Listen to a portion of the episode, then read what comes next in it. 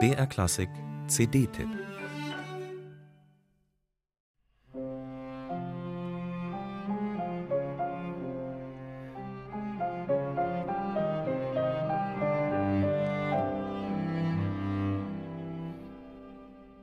Johannes Brahms hat mit seinem Klavierquintett gerungen, auch wenn man es ihm in seiner endgültigen Fassung nicht anhört. Als Streichquintett begonnen, an dem sein Freund, der große Geiger Josef Joachim, herummäkelte, zur Sonate für zwei Klaviere umgearbeitet, die der Freundin und Vertrauten Clara Schumann nicht restlos gefiel, 1864 schließlich als Klavierquintett mit durchaus sinfonischen Zügen beendet – dieses Opus 34 hat wirklich eine bewegte Geschichte. Herausgekommen ist der Höhepunkt der frühen Kammermusik von Brahms. Es ist ein Werk, das wie eigentlich stets bei ihm bis ins letzte Detail ausgefeilt und durchgearbeitet ist. Zugleich aber entfaltet es ganz unmittelbar eine mitreißende emotionale Wucht und straft all jene Lügen, die so gerne kolportieren, Brahms seien keine Melodien eingefallen. Kein Wunder, dass das Klavierquintett das vielleicht beliebteste Kammermusikwerk von Brahms ist.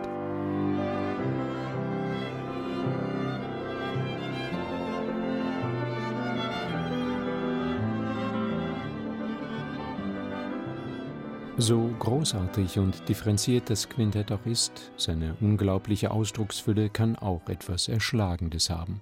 Selten schickt Brahms Musiker wie Zuhörer auf eine solche Achterbahnfahrt.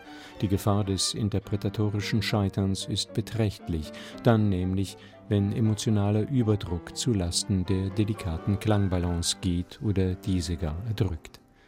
Geoffroy Couteau und das Quatuor Hermès hüten sich klug davor, dieser Gefahr zu erliegen. Vor einem guten Jahrzehnt haben sich die vier jungen Franzosen, zwei Damen, zwei Herren, in Paris zum Streichquartett zusammengefunden und jetzt mit ihrem Landsmann Couteau zusammengetan. Sie lösen das dichte Gewebe in ein Gespinst zauberischer und durchsichtiger Klangfarben auf. Nichts klingt hier dick oder wattiert, Streicher wie Pianist heben Strukturen hervor, lassen Mittelstimmen aufblühen, verleihen dieser Musik eine selten zu hörende Eleganz und Geschmeidigkeit. Selbst dem Allegro zu Beginn, das als veritabler Kopfsatz einer großen Sinfonie durchgehen könnte, nehmen die fünf alle Schwere was nicht bedeutet, dass sie dieser Musik auch nur ansatzweise ihren Tiefgang und ihre expressive Kraft schuldig blieben, im Gegenteil. Mit klugen, nie überzogenen Tempomodifikationen, einem ebenso ausgewogenen wie nuancierten Klang schaffen die fünf optimale Transparenz bei höchster Ausdrucksintensität.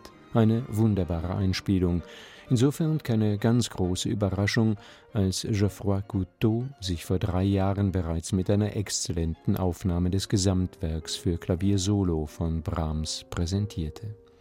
Da ist man auch nicht böse, den acht Klavierstücken Opus 76 aus dieser schönen Gesamtaufnahme auf dem aktuellen Album wieder zu begegnen.